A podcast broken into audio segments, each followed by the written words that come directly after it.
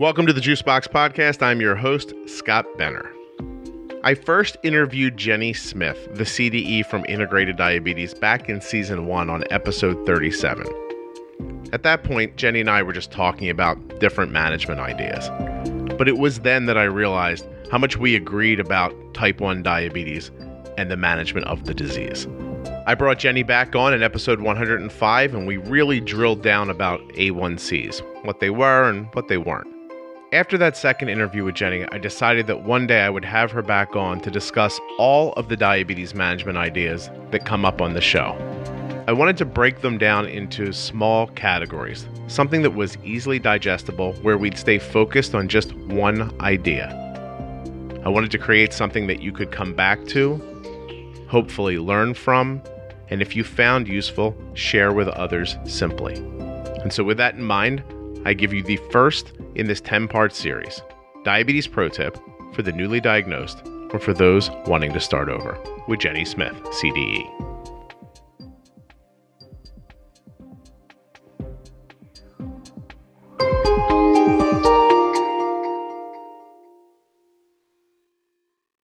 Please remember that nothing you hear on the Juicebox podcast should be considered advice, medical or otherwise, and to always consult a physician before becoming bold with insulin or making any changes to your medical plan.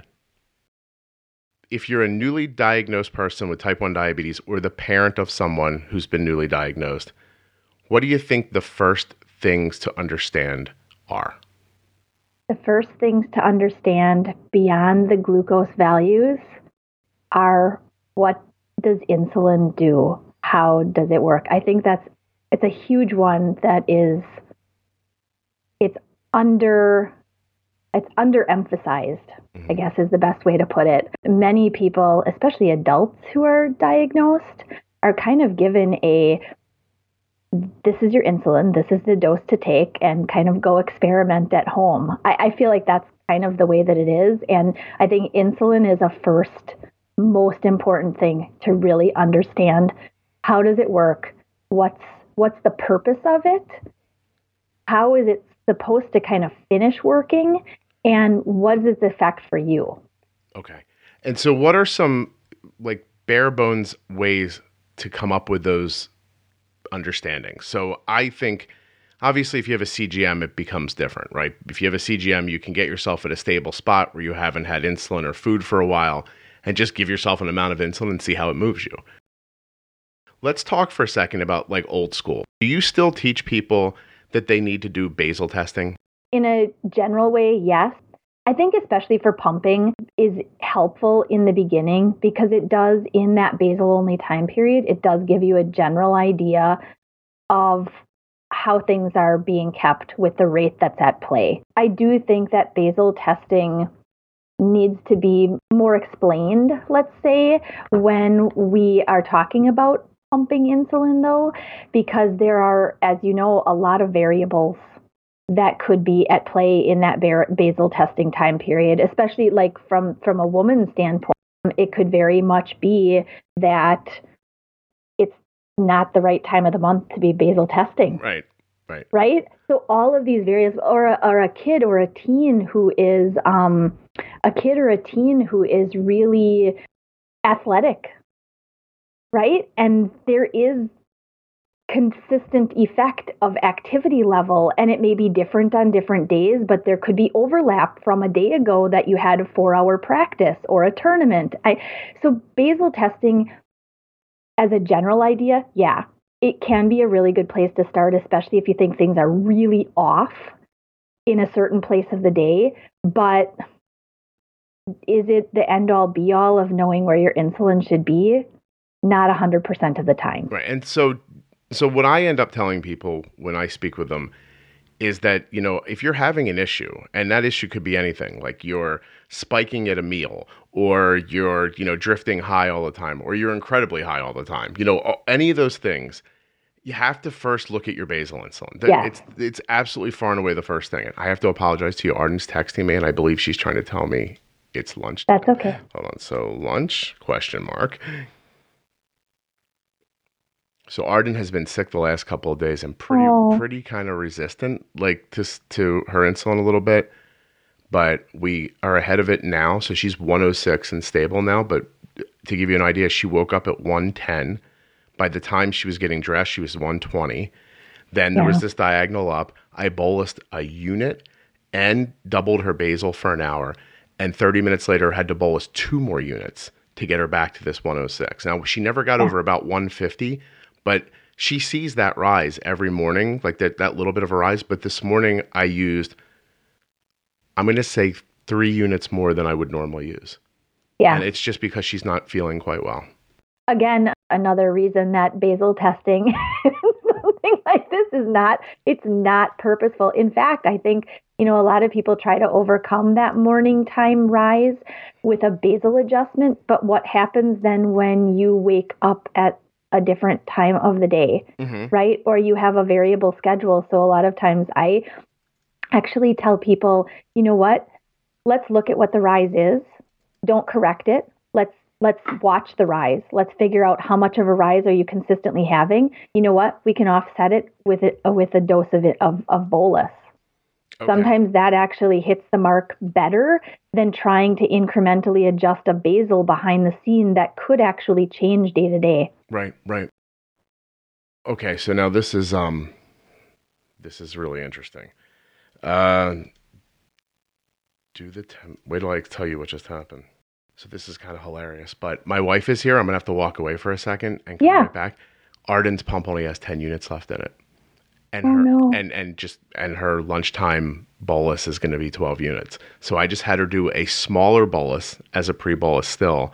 And I'm gonna send my wife over to like swap. Over to I'll be back. Oh no. Let me go Yeah, explain go this to my wife. Yeah, I'll be yeah, back in yeah. one second. The Dexcom G6 CGM is now FDA permitted for zero finger sticks. That's right, the continuous glucose monitor that Arden has been using forever does not require calibration from a blood glucose meter any longer. But do you know what it does do? It allows you to see your blood sugar speed and direction. Are you rising at two points a minute, falling at three points a minute? The Dexcom CGM will let you know with customizable alerts. And if you're the caregiver or someone who loves someone with type 1 diabetes and you'd like to be able to see their blood sugar when they're not with you, that's possible too. Because Dexcom has a share and follow feature that is available for Apple and Android. My daughter's at school right now. We just gave her insulin for her lunch, and I can see her blood sugar. Her blood sugar started to creep up on us a little bit. So I got an alert and we added some insulin, stopping a rise. The Dexcom G6 features an applicator that is virtually painless. My daughter says she can't feel it at all, and it's completely automatic. One button push, and the sensor bed has been applied. You snap in the transmitter, and you're on your way. You can see your blood sugars on your Apple Watch or other smartwatches, on your iPhone, on your Android phone. You can share it with anyone in the world, anywhere. I can tell you without hesitation that the Dexcom continuous glucose monitor is without a doubt one of the main reasons why we've been able to keep my daughter's A1C between 5.2 and 6.2 for five continuous years. To find out more, go to dexcom.com forward slash juicebox or the links in your podcast player's show notes or at juiceboxpodcast.com. It's going to be the best decision that you ever made.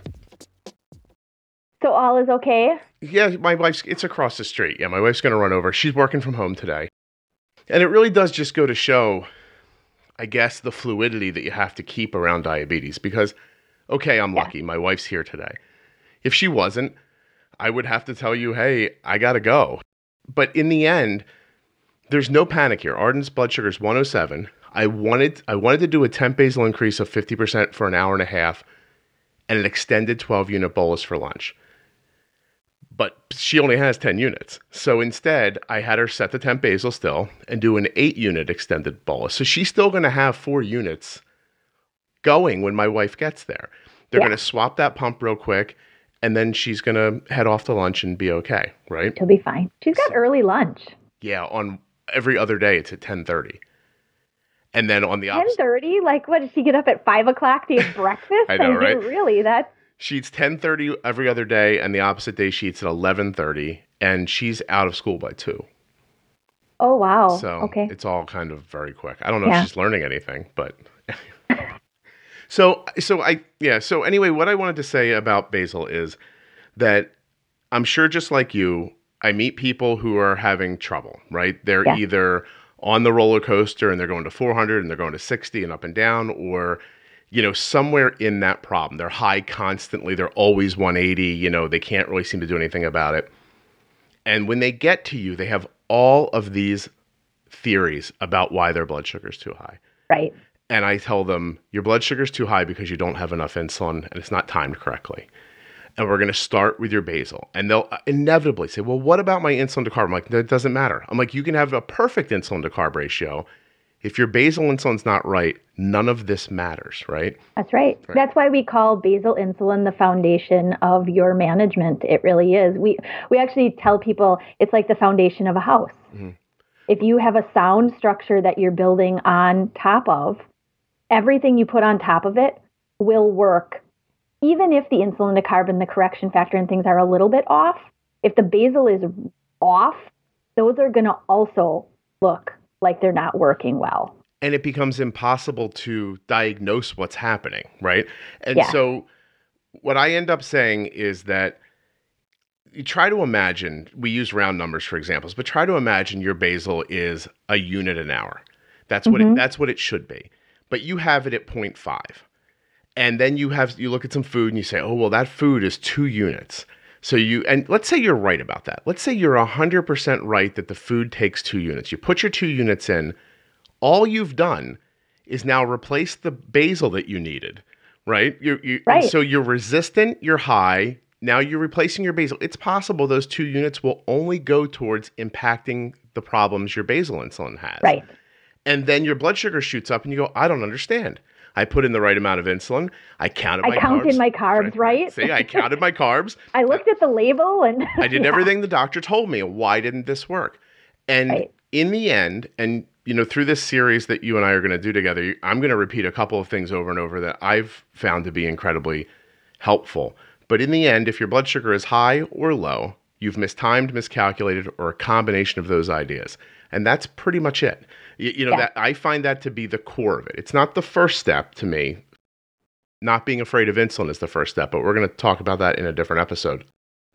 But I think that it's it's timing and amount. And I think Mm. there's a million other things that can impact your life with diabetes.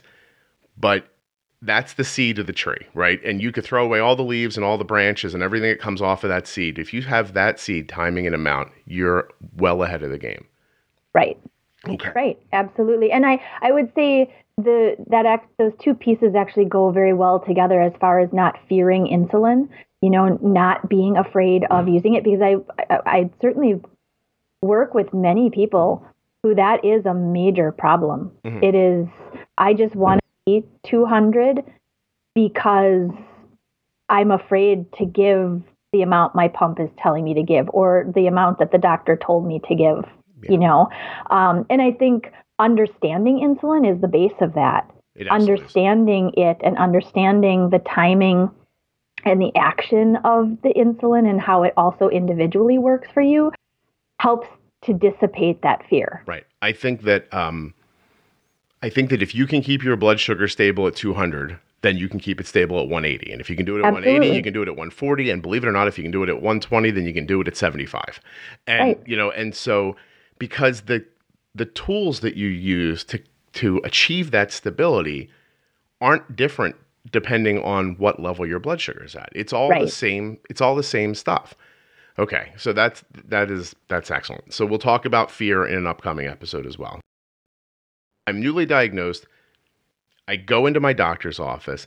Now you are uniquely qualified to tell me this. What do people get told at diagnosis and why do they only get told what is shared with them? I think it there's a wide range of what people are told. I certainly think that the younger the diagnosis, especially for type 1, the younger the diagnosis, the more education there is, the more information is provided. Um, adults that are diagnosed, I think, unfortunately, get the least amount of education. Again, and it differs system to system and, and provider to provider. But um, in the beginning, you know, they're taught how to use a glucometer. They're taught how to give an injection. Um, they're taught the, or you're going to be taught essentially the basics of that insulin action. Mhm.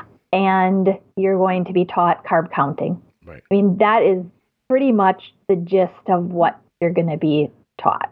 Anyone who's been listening to this podcast for any amount of time will know that I call that "do not die" advice. That's the that's the advice you get so that you don't die. It doesn't Right. keep you healthy. It doesn't help you understand anything. It just keeps you from going hum and falling over.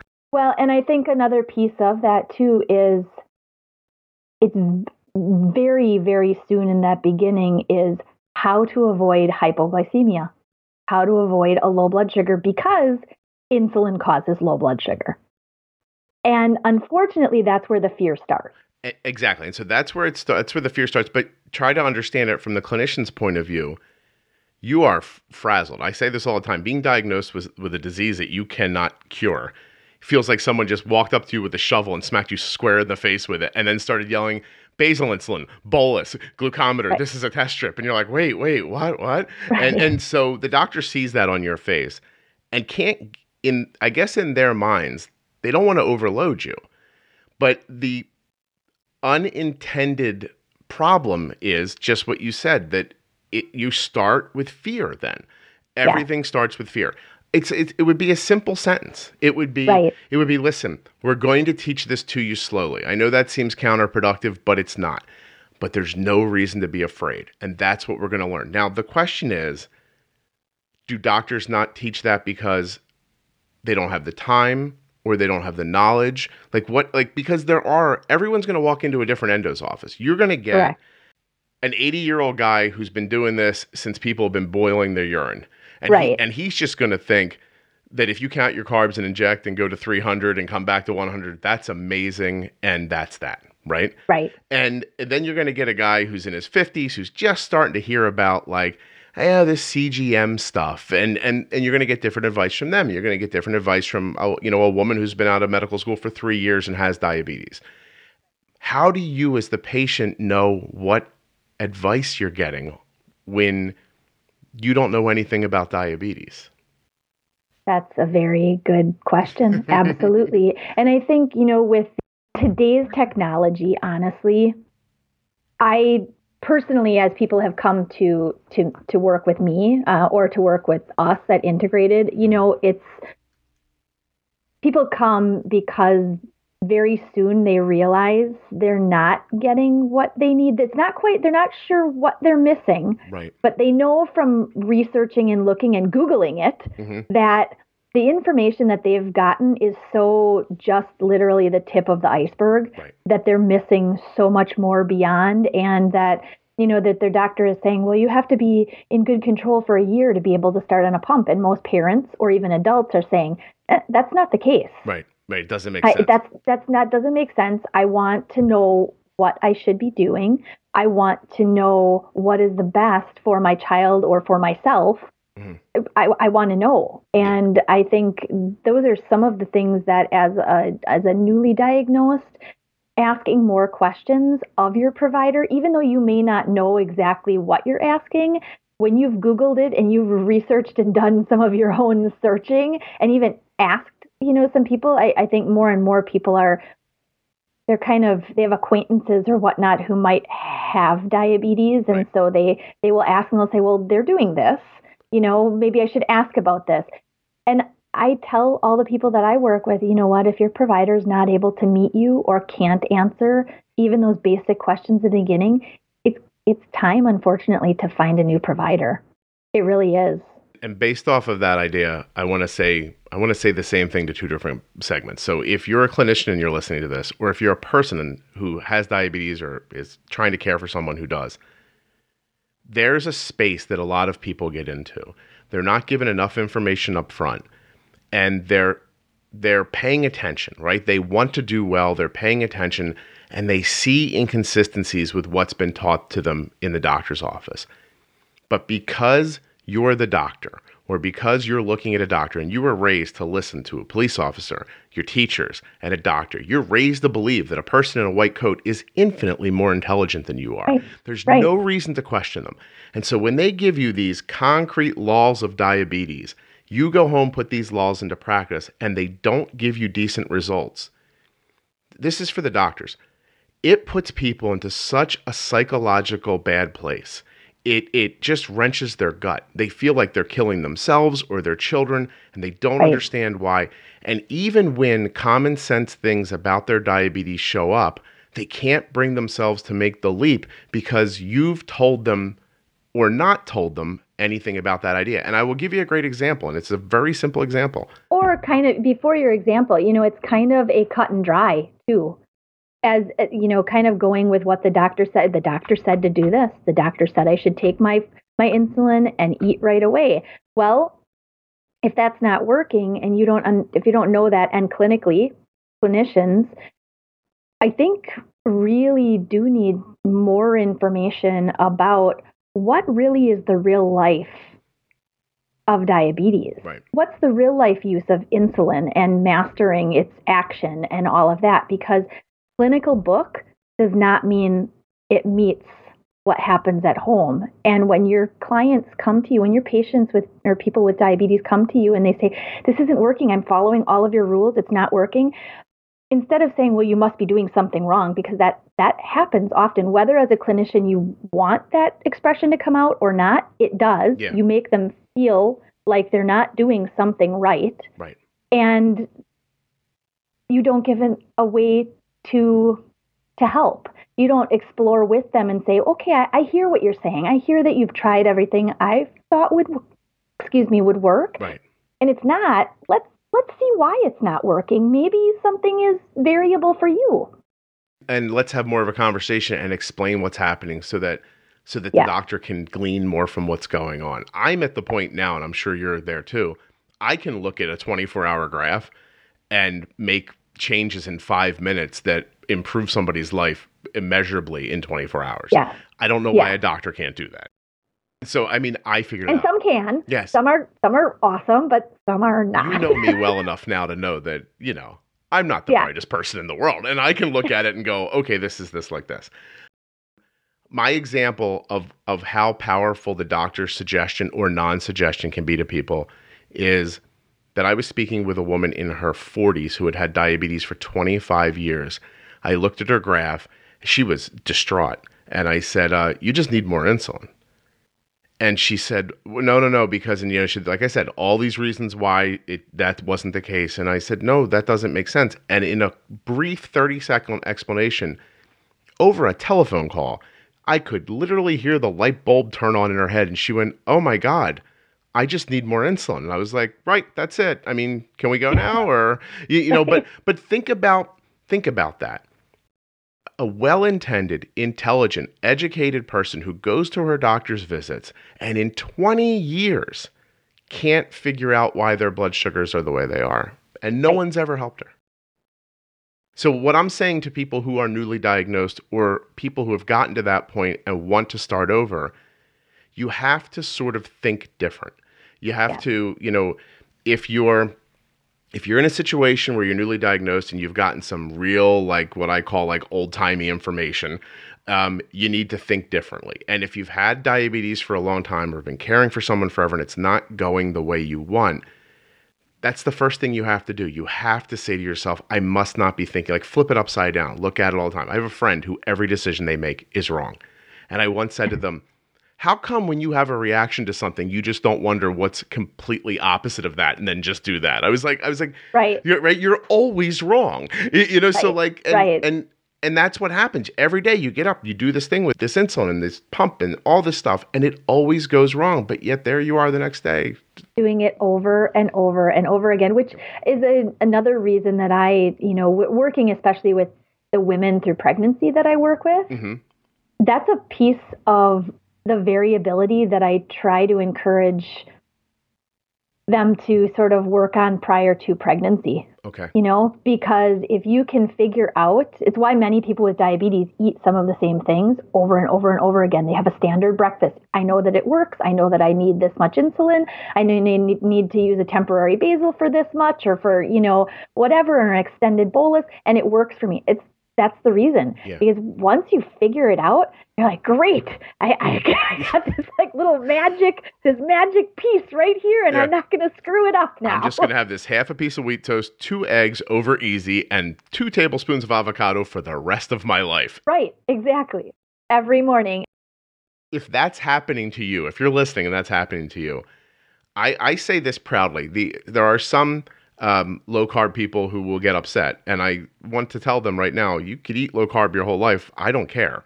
I'm just saying that if you ended up there because you couldn't figure out insulin, you know, if, if you're if you're eating something you don't want to be eating, there might be a way to manage this.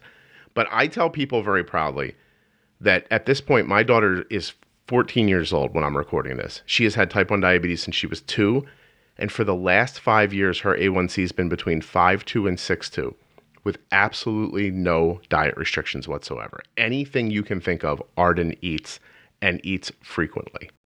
And I bet her more important within that, I think we talked about this in the A1C discussion um, and podcast, but more important than even the A1C is her standard deviation, the variability, which I would estimate without even seeing her information, I would estimate that her standard deviation is very nice, meaning she's got these little gentle rolls through the course of the day right. rather than this major roller coaster because you can have an A1C of 5.4. Yes. But you can have wrong. major, you know, standard deviation. Yep. And we will talk about that in, in coming episodes. You can't run around with your 6A1C, but be at 300 half the day and 50 the other half of the day. Right. That's you've just tricked the A1C test. Right. Um, and the doctor. Yeah. Because again, that goes back to clinicians. Mm-hmm.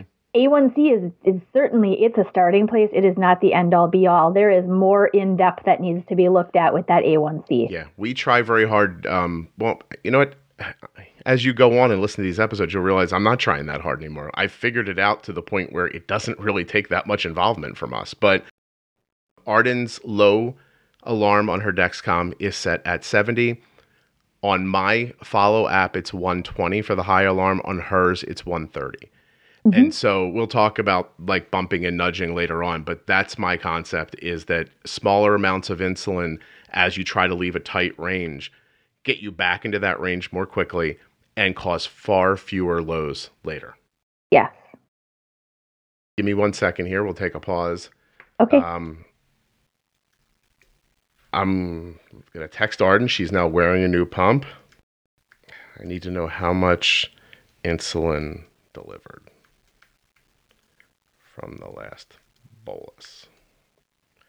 And then, because it's a new pump and she's literally going to walk right into lunch, excuse me, I'm going to double her basal for, I was only going to do 50%. Now I'm just going to double it for an hour and a half. Um, and that way, if there's any slow start with that site absorbing and, and having action, I'm just going to do, I'm going to do something that at some point during these you'll hear me talk about where I call it over bolusing. Like I just, I, I imagine not just what her needs are now, but the momentum and higher number that I know is coming. In 2008, we made the decision to get my then four year old daughter an insulin pump. It's a decision that I wish we would have made years sooner. After seeing everything that was available, we easily settled on the Omnipod. Now, that was back again in 2008. Today, Arden is about to turn 15 years old, and she has been wearing an Omnipod every day since then. Every day. And as I mentioned in the other ad, Arden's A1C has been between 5.2 and 6.2 for five solid years. How do we do that? Well, we start by seeing an insulin pump as more than just a way to not have to take shots. The Omnipod gives you the ability to do temporary basal rates. That's increases or decreases in your background insulin. Extended boluses, which will help you spread out your insulin over the life of a meal. And so much more. The Omnipod has no tubing at all. The pod is self contained, you wear it on your body, and you control it with a wireless controller. So there's no tubes running through your clothing and no pump that you have to jam in your bra or down your pants or wherever people have to put their pumps. That just doesn't exist with the Omnipod. What does exist is the ability to swim while you're getting your insulin, bathe while you're getting your insulin, and live life untethered. The Omnipod even features self insertion. Just push a button. Now I want you to go to myomnipod.com forward slash juicebox. And when you get there, you'll get a free, no obligation demonstration pod sent directly to your house. Check it out and see what you think for yourself. I'm going to do something that at some point during these you'll hear me talk about where I call it over bolusing. Like I just mm-hmm. I I imagine not just what her needs are now, but the momentum and higher number that I know is coming. Yep. So that pod change was one thing that I um was always in in in the beginning I was very thankful that I had noticed a difference with my Animas pump change that I needed that site to just be like just saturated with insulin mm-hmm. to get absorption sooner. So, and I was glad because when I started Omnipod in 2006, I um, started doing the same thing that I did with my other pump sites, you know, just temp basaling up right. um, by almost 100%. Yep. For about, it was usually about an hour to two hours, depending on kind of where I was at that point. And if it was, I was having to change that pod, especially if it was before a meal and I was going to need insulin for that meal with the new pod. Yep. I actually, instead of in doing it through the pod, I gave an injection because I just found that a bolus with that new pod site, it never went well. Whereas if I did a temp basal increase, I took a bolus via injection for that food that I was going to eat and let the pod get settled in, I didn't have any blood sugar issues. Okay. Yeah. So, no, yeah. It's everybody's strategy is different. Right. But I'll tell you what it what it what that tells me is and again, this is going to be another sentence you hear over and over again. You have to trust that what you know is going to happen is going to happen. Yeah. So if you make a pod change and your blood sugar is 90, you still need to do that. Right. Yeah. Right. It's okay. Hold on. So yeah. she got 5.6 units. So I'm going to do a temp basal increase 95% for an hour and bolus seven units. All now go eat as soon as possible. So she's got 5.6 units in from 20 minutes ago or so. She's still 102. Um, and so I'm not scared of those seven units. She's going to be eating in five minutes. And look, the, the, the 5.6 units didn't do anything over the last 20 minutes. So right. I'm good. Uh, my goal here on this bolus is 75 diagonal down while she's about halfway through her meal. Anyway, that's again stuff we'll talk about later. Yeah. Okay, so. And comfort level with yeah. what you know will happen, yeah, right? Yeah, and and because, and by the way, and this these, you have to you have to have these experiences. Like I'm going to leave this in this episode so that you know that things have to happen that you don't expect because yeah. it's data right? It's it's i did this and this happened. Next time i'd like this to happen so i'm going to do sooner later more or less whatever it is i'm going to do. But you can't know that unless something goes wrong. Right. Right? And so and so here's a great tip for somebody starting over or who is newly diagnosed. There are no mistakes. There are only experiences that build on for next time. That's it. Yeah. see something happen.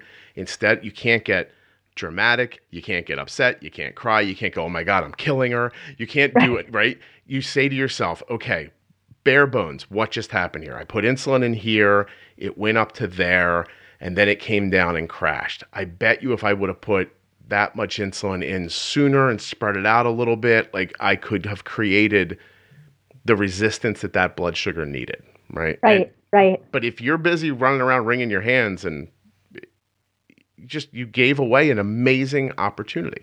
And right. and and I will use this as an example.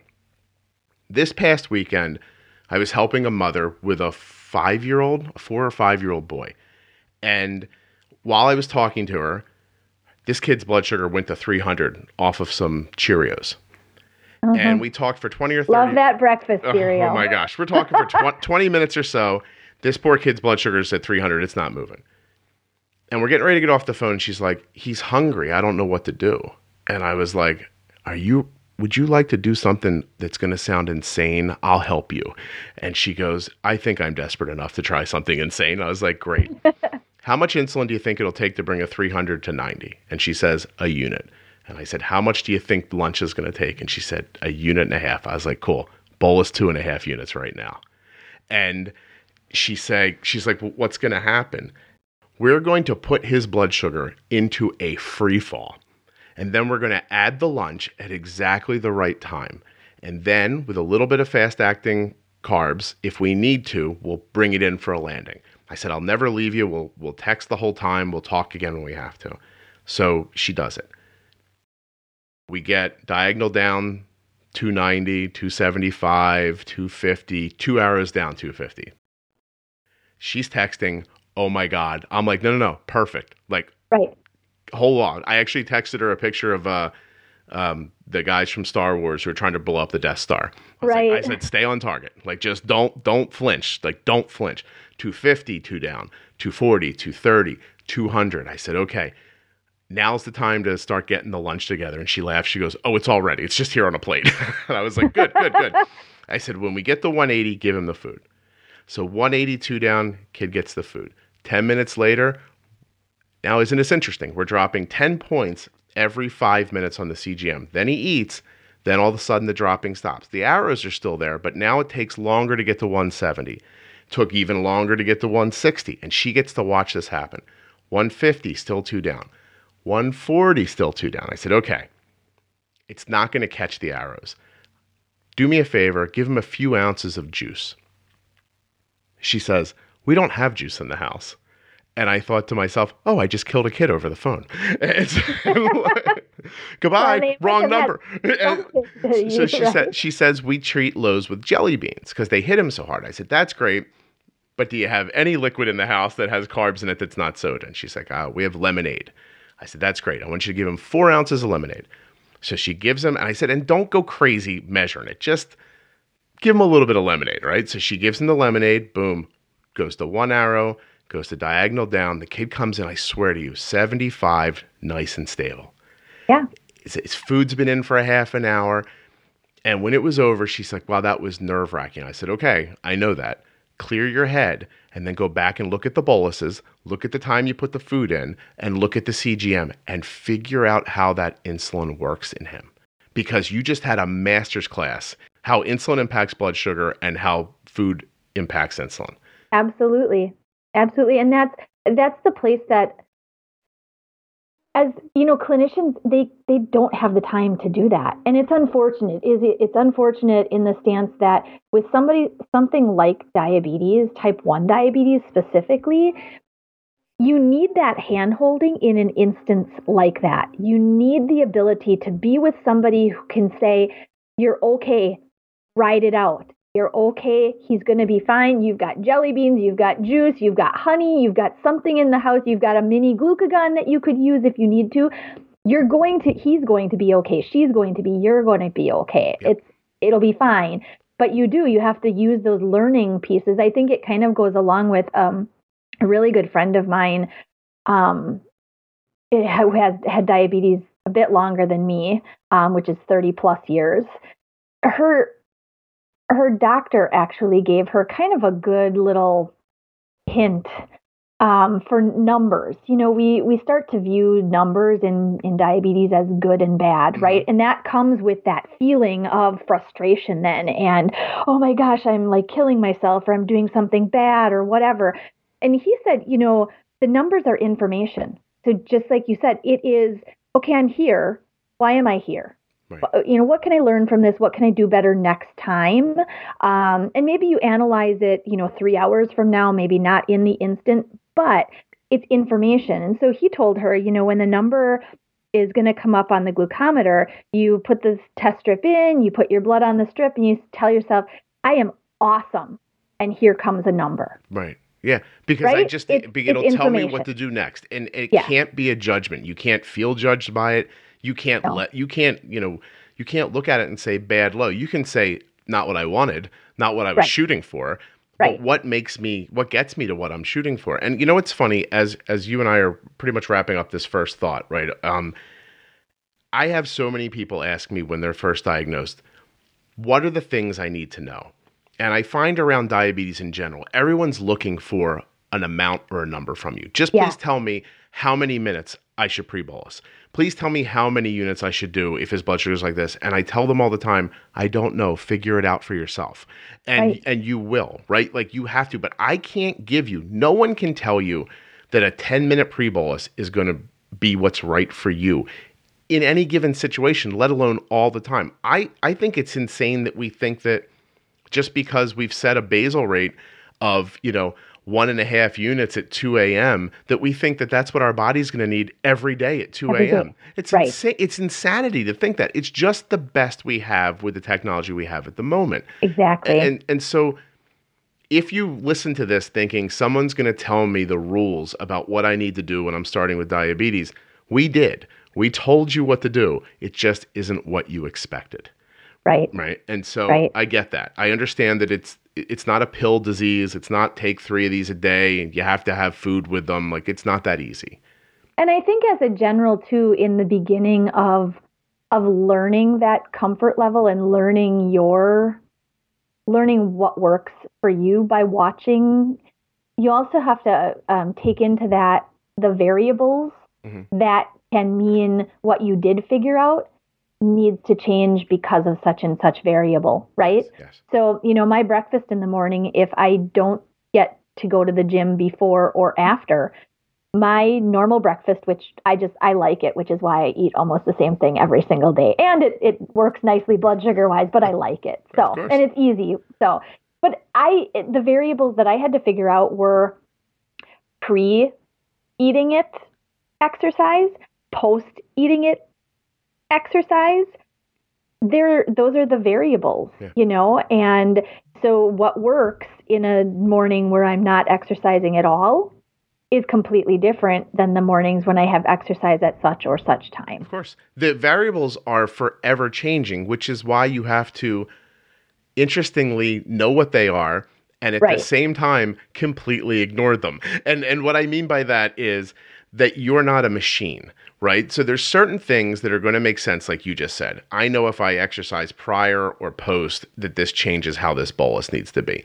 But if you're walking around trying to decide constantly am I anxious? Um, did I just bang my knee? Like, like you know, like, am I going to get a cold? I the thing I see people saying online all the time, like his blood sugar's going up. He's going to get sick three days from now. I'm like, oh right. my god, just give him more insulin. Like, who cares right. if he gets sick three days from now? I, I and so that's what I think of when I say be fluid. I, I just that it's going to keep changing at such a rate that for you to try to apply static rules to it is insane you've got that piece of of life with diabetes that you can then bring into education, which is why people usually come to us because we understand it from the living it standpoint, not from the this is what the clinical book says should be happening. Yep. So do this. I, I'm incredibly proud to say that I've gotten to the point where if I can talk to somebody for about 45 minutes or an hour, they can have a major change in just a couple of days. And yeah. that's that's communication. That's what that it is. is right? Mm-hmm. Well, that's what I have in mind, Jenny, for this series. Today we talked about being newly diagnosed or starting over. The next episode will be about multiple daily injections or MDI.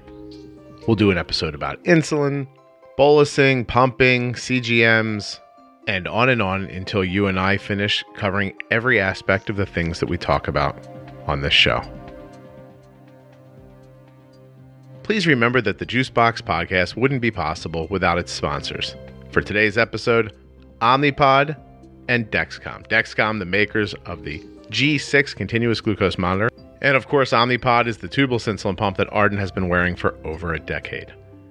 You can go to myomnipod.com forward slash juicebox to get a free, no obligation demo of the pump sent right to your house.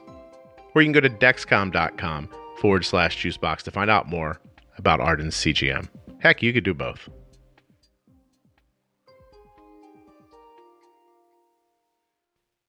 Jennifer Smith has lived with type 1 diabetes since she was a child. And so she has firsthand knowledge of day to day events that affect diabetes management. Jenny holds a bachelor's degree in human nutrition and biology from the University of Wisconsin. She's a registered and licensed dietitian, certified diabetes educator, and a certified trainer of most makes and models of insulin pumps and glucose monitors. She's an active member of the American Diabetes Association, the American Association of Diabetes Educators. Jenny also co authored the book Pregnancy with Type 1 Diabetes Your Month to Month Guide to Blood Sugar Management. It's available on Amazon, and there's a link in the show notes. All that aside, Jenny's just a nice person and I like having her on the show, and I love the way she thinks about type 1 diabetes. I am incredibly lucky that she's doing this series with me. I initially shared my idea with Jenny about putting together a series of shorter podcast episodes that would help people transition from their starting point with type 1 diabetes because there's just no good reason to struggle. All you need are the right tools and a knowledge of how to use them. And that's what we're hoping to bring you. So when you see the next episode and it's about multiple daily injections, don't skip it because you're pumping. Listen, there's good information in each one. By the time you get to the end of my talks with Jenny, it's going to feel like you sat in a room with her and I and hashed out every possible angle that you're going to need to understand. Because of the nature of these podcasts, I want to mention again that nothing you hear on the Juicebox podcast should be considered advice, medical or otherwise, to always consult a physician before becoming bold with insulin or making any changes to your healthcare plan. If you found this podcast to be valuable, please go to iTunes and leave a rating and a review. And don't forget to tell a friend. The podcast grows when you share it.